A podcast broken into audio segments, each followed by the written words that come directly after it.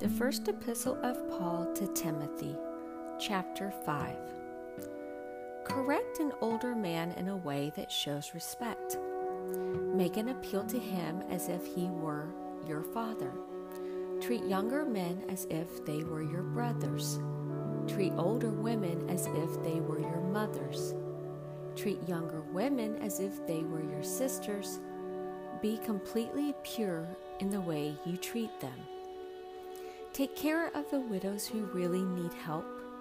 But suppose a widow has children or grandchildren. They should first learn to put their faith into practice. They should care for their own family. In that way, they will pay back their parents and grandparents. That pleases God. A widow who really needs help and is left all alone puts her hope in God. Night and day, she keeps on praying. Night and day, she asks God for help. But a widow who lives for pleasure is dead even while she is still living. Give these instructions to the people, then no one can be blamed. Everyone should provide for their own relatives. Most of all, everyone should take care of their own family. If they don't, they have left the faith. They are worse than someone who doesn't believe. No widow should be put on the list of widows unless she is more than 60 years old. She must also have been faithful to her husband. She must be well known for the good things she does. That includes bringing up children. It includes inviting guests into her home. It includes washing the feet of the Lord's people. It includes helping those who are in trouble. A widow should spend her time doing all kinds of good things.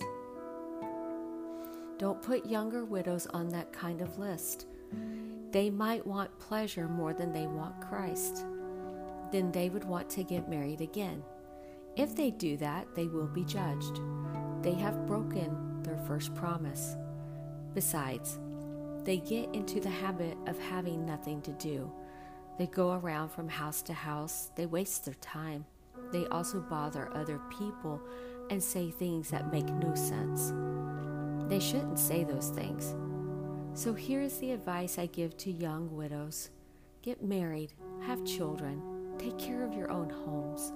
Don't give the enemy the chance to tell lies about you. In fact, some have already turned away to follow Satan. Suppose a woman is a believer and takes care of widows. She should continue to help them. She shouldn't let the church pay the expenses. Then the church can help the widows who really need it. The elders who do the church's work well are worth twice as much honor. That is true in a special way of elders who preach and teach. Scripture says, Do not stop an ox from eating while it helps separate the grain from the straw. Scripture also says workers are worthy of their pay. Don't believe a charge against an elder unless two or three witnesses bring it. But those elders who are sinning should be corrected in front of everyone. This will be a warning to the others. I command you to follow these instructions. I command you in the sight of God and Christ Jesus and the chosen angels. Treat everyone the same don't favor one person over another.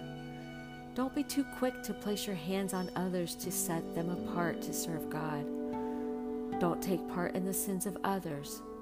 Keep yourself pure. Stop drinking only water. If your stomach is upset, drink a little wine. It can also help the other sicknesses you often have. The sins of some people are easy to see, they are already being judged others will be judged later. In the same way, good works are easy to see, but even good works that are hard to see can't stay hidden.